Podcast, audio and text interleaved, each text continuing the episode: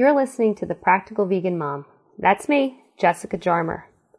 I drive a gigantic SUV, a gigantic gas guzzling SUV. Now, I do this because I have three kids. They have sports equipment. They each probably have two book bags that are with them at all times if you put the sports stuff in it. They also have friends that need rides.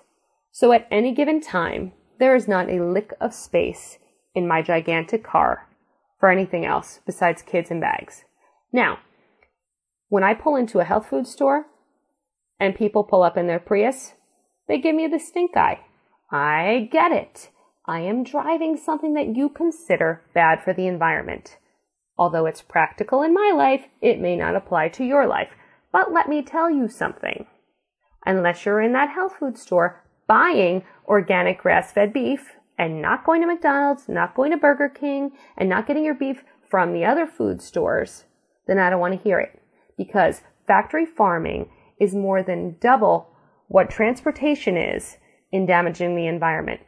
Do you know why this is? Because number one, cows need more water than plants do. In fact, I think it's almost a bathtub full of water just for one pound of meat that you eat. That's a lot of water. Now, add to it that these animals that you're eating poop, pee, and fart. The poop and the pee is going right back into the water stream. It's going right back in. There's so much runoff from factory farming that it gets into the water supply. Even the antibiotics that are in that cow, that gets into the water supply too. Disgusting. But another issue is they fart. Cows fart. They're huge farting machines. Now, from what I understand, there's an area of California that's smog covered and it's not from factories. Well, it's from cattle factories. It's from cow farts. Cow farts release methane. Methane is one of the biggest contributors to the downfall of our environment.